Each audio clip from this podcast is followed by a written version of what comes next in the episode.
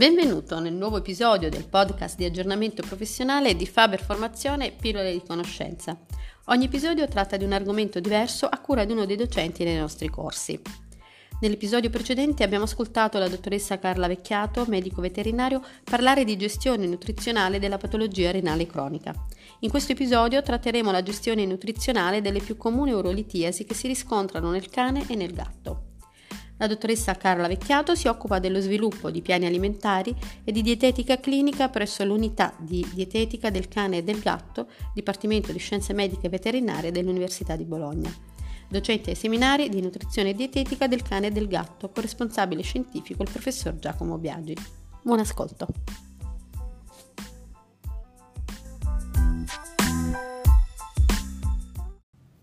Con il termine urolitiasi si intende la formazione di concrezioni, calcoli, nel tratto urinario che possono generare conseguenze locali o sistemiche. L'urolitiasi è il termine utilizzato per descrivere la presenza di uroliti a livello renale, ureterale, vescicale, uretrale oppure la combinazione di queste localizzazioni. L'urolitiasi è una condizione patologica che può dimostrarsi del tutto asintomatica oppure, in alcuni casi, può mettere a rischio la vita del paziente. Le urolitiasi possono decorrere in modo asintomatico quando i cristalli precedentemente formati vengono eliminati durante la minzione e questo in genere avviene in assenza di sintomi o con sintomi molto lievi. Diviene invece sintomatica quando l'urolitiasi si associa ad infezioni del tratto urinario o ad ostruzioni parziali o complete di questo.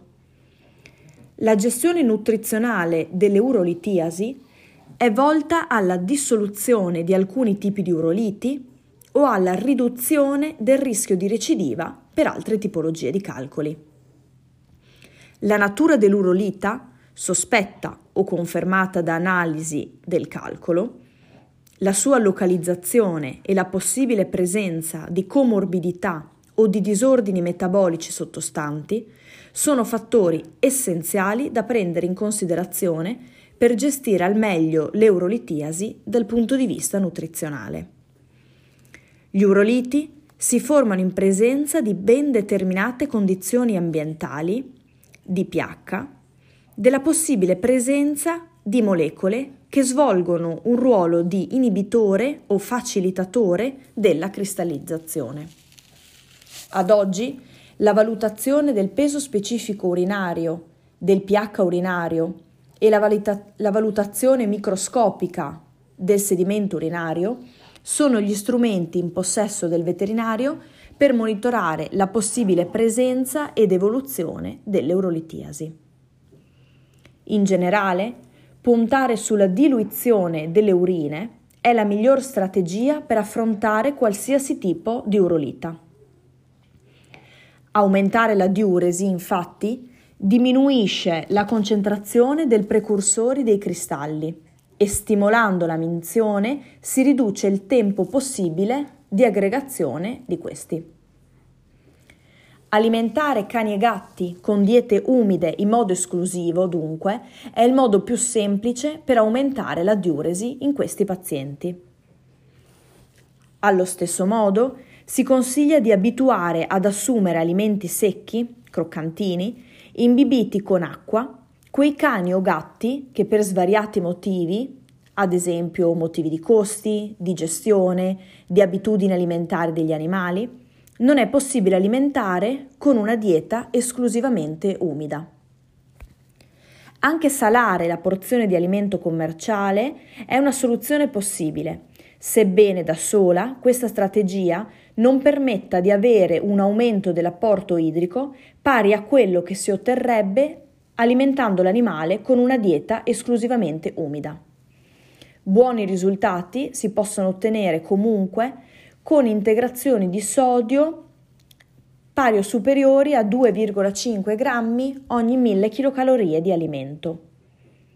L'integrazione di sodio dietetico negli alimenti per cani e gatti è oggetto di controversia nel mondo scientifico sulla base di quanto risaputo in medicina umana circa gli effetti del sodio a livello di funzionalità cardiaca, renale e pressione sistemica. Ad oggi, gli studi condotti su cani e gatti sembrano dar prova del fatto che il sodio non sia responsabile di ipertensione o di alterazione del tasso di filtrazione glomerulare o della funzionalità cardiaca in questi animali. Facciamo ora dunque specifiche considerazioni nutrizionali su alcuni dei più comuni tipi di uroliti riconosciuti nel cane e nel gatto. La struvite. Cristalli di struvite sono composti da magnesio, ammonio e fosfato. La struvite può riscontrarsi in urine sterili, questo nei gatti principalmente, o può formarsi secondariamente ad infezioni del tratto urinario causati da batteri ureasi produttori. Questi batteri rilasciano azoto nell'ambiente che provoca un'alcalinizzazione delle urine. L'approccio nutrizionale si basa sulla possibilità di dissolvere gli uroliti da struvite con la dieta corretta e di prevenirne successivamente la ricomparsa elevati livelli di fosforo e magnesio nella dieta contribuiscono ad aumentare l'escrezione urinaria di questi elementi. La diluizione delle urine e l'acidificazione delle stesse giocano però un ruolo primario. Il potere acidificante della dieta dipende dagli ingredienti di cui è composta e dalla presenza di sostanze che hanno potere acidificanti quali la metionina, il solfato di calcio o di sodio. Anche frazionare l'apporto totale di dieta giornalmente in più pasti permette di contrastare la marea alcalina postprandiale e di favorire la formazione di urine più acide. Va però tenuto in considerazione come l'eccessiva acidificazione e l'escrezio- aumenti l'escrezione urinaria di potassio con possibile carenza di quest'ultimo se la dieta non ne contiene a sufficienza. L'acidificazione, inoltre, può portare a demineralizzazione ossea e a stati di acidosi metabolica. Ricordiamo, tuttavia, come la dissoluzione dietetica degli uroliti da struvite nel cane è dunque possibile solo se prima viene risolta e controllata l'infezione batterica che ne è la causa. Lo salato di calcio. A differenza dei precedenti, gli uroliti formati da ossalato di calcio non sono aggredibili con l'approccio dietetico, che deve dunque mirare a prevenirne le recidive in soggetti predisposti. L'assorbimento e l'escrezione urinaria di ossalati dipende dal quantitativo di calcio assunto con la dieta, che a sua volta dipende dalla concentrazione di fosforo e di vitamina D della stessa. Inoltre, l'escrezione urinaria di ossalati è variabile in dipendenza anche della concentrazione dietetica di alimenti che ne sono più ricchi, quali alcune verdure. In aggiunta, l'escrezione urinaria di ossalati è influenzata dal metabolismo endogeno di alcuni zuccheri, come glucosio e fruttosio, di alcuni amminoacidi, quali idrossiprolina, glicina, serina, o della vitamina C.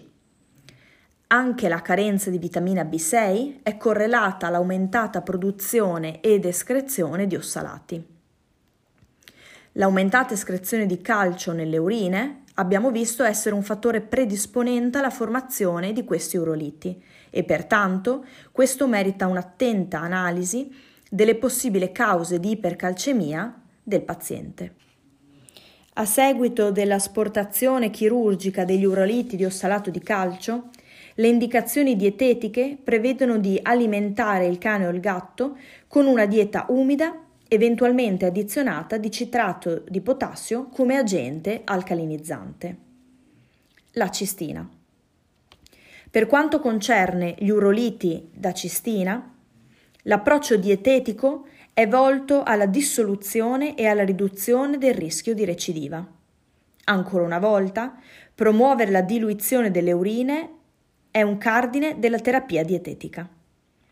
L'escrezione urinaria di cistina può essere regolata dall'apporto proteico della dieta, specialmente per quanto concerne due amminoacidi, metionina e cistina.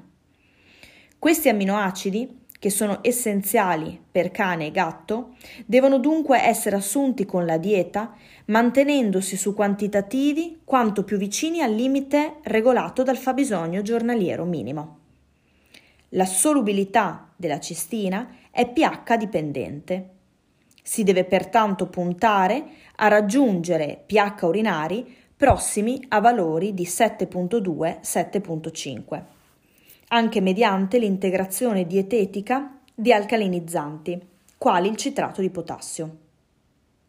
Occorre prestare attenzione, però, a non incorrere nella restrizione dietetica dell'aminoacido metionina, precursore fra l'altro di carnitina e taurina, quest'ultimo ritenuto responsabile di cardiopatie dilatative nel cane.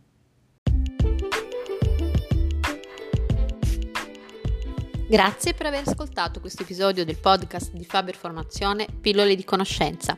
Se lo desideri puoi approfondire questo ed altri argomenti in materia di nutrizione e dietetica durante i seminari pratico-teorici del professor Giacomo Biagi. Per conoscere quali sono i seminari, visita il sito www.faberfarmcm.it. Puoi anche iscriverti al nostro gruppo Facebook Corsi di formazione in ambito veterinario. Inoltre, una volta sul sito, non dimenticare di iscriverti alla nostra newsletter per restare aggiornato sulle nuove iniziative e sulle attività formative della Faber Formazione, caratterizzate da un approccio prettamente pratico-teorico, affinché ogni iscritto possa arricchire il proprio bagaglio di conoscenze con strumenti da applicare vantaggiosamente nella propria vita lavorativa. Al prossimo episodio!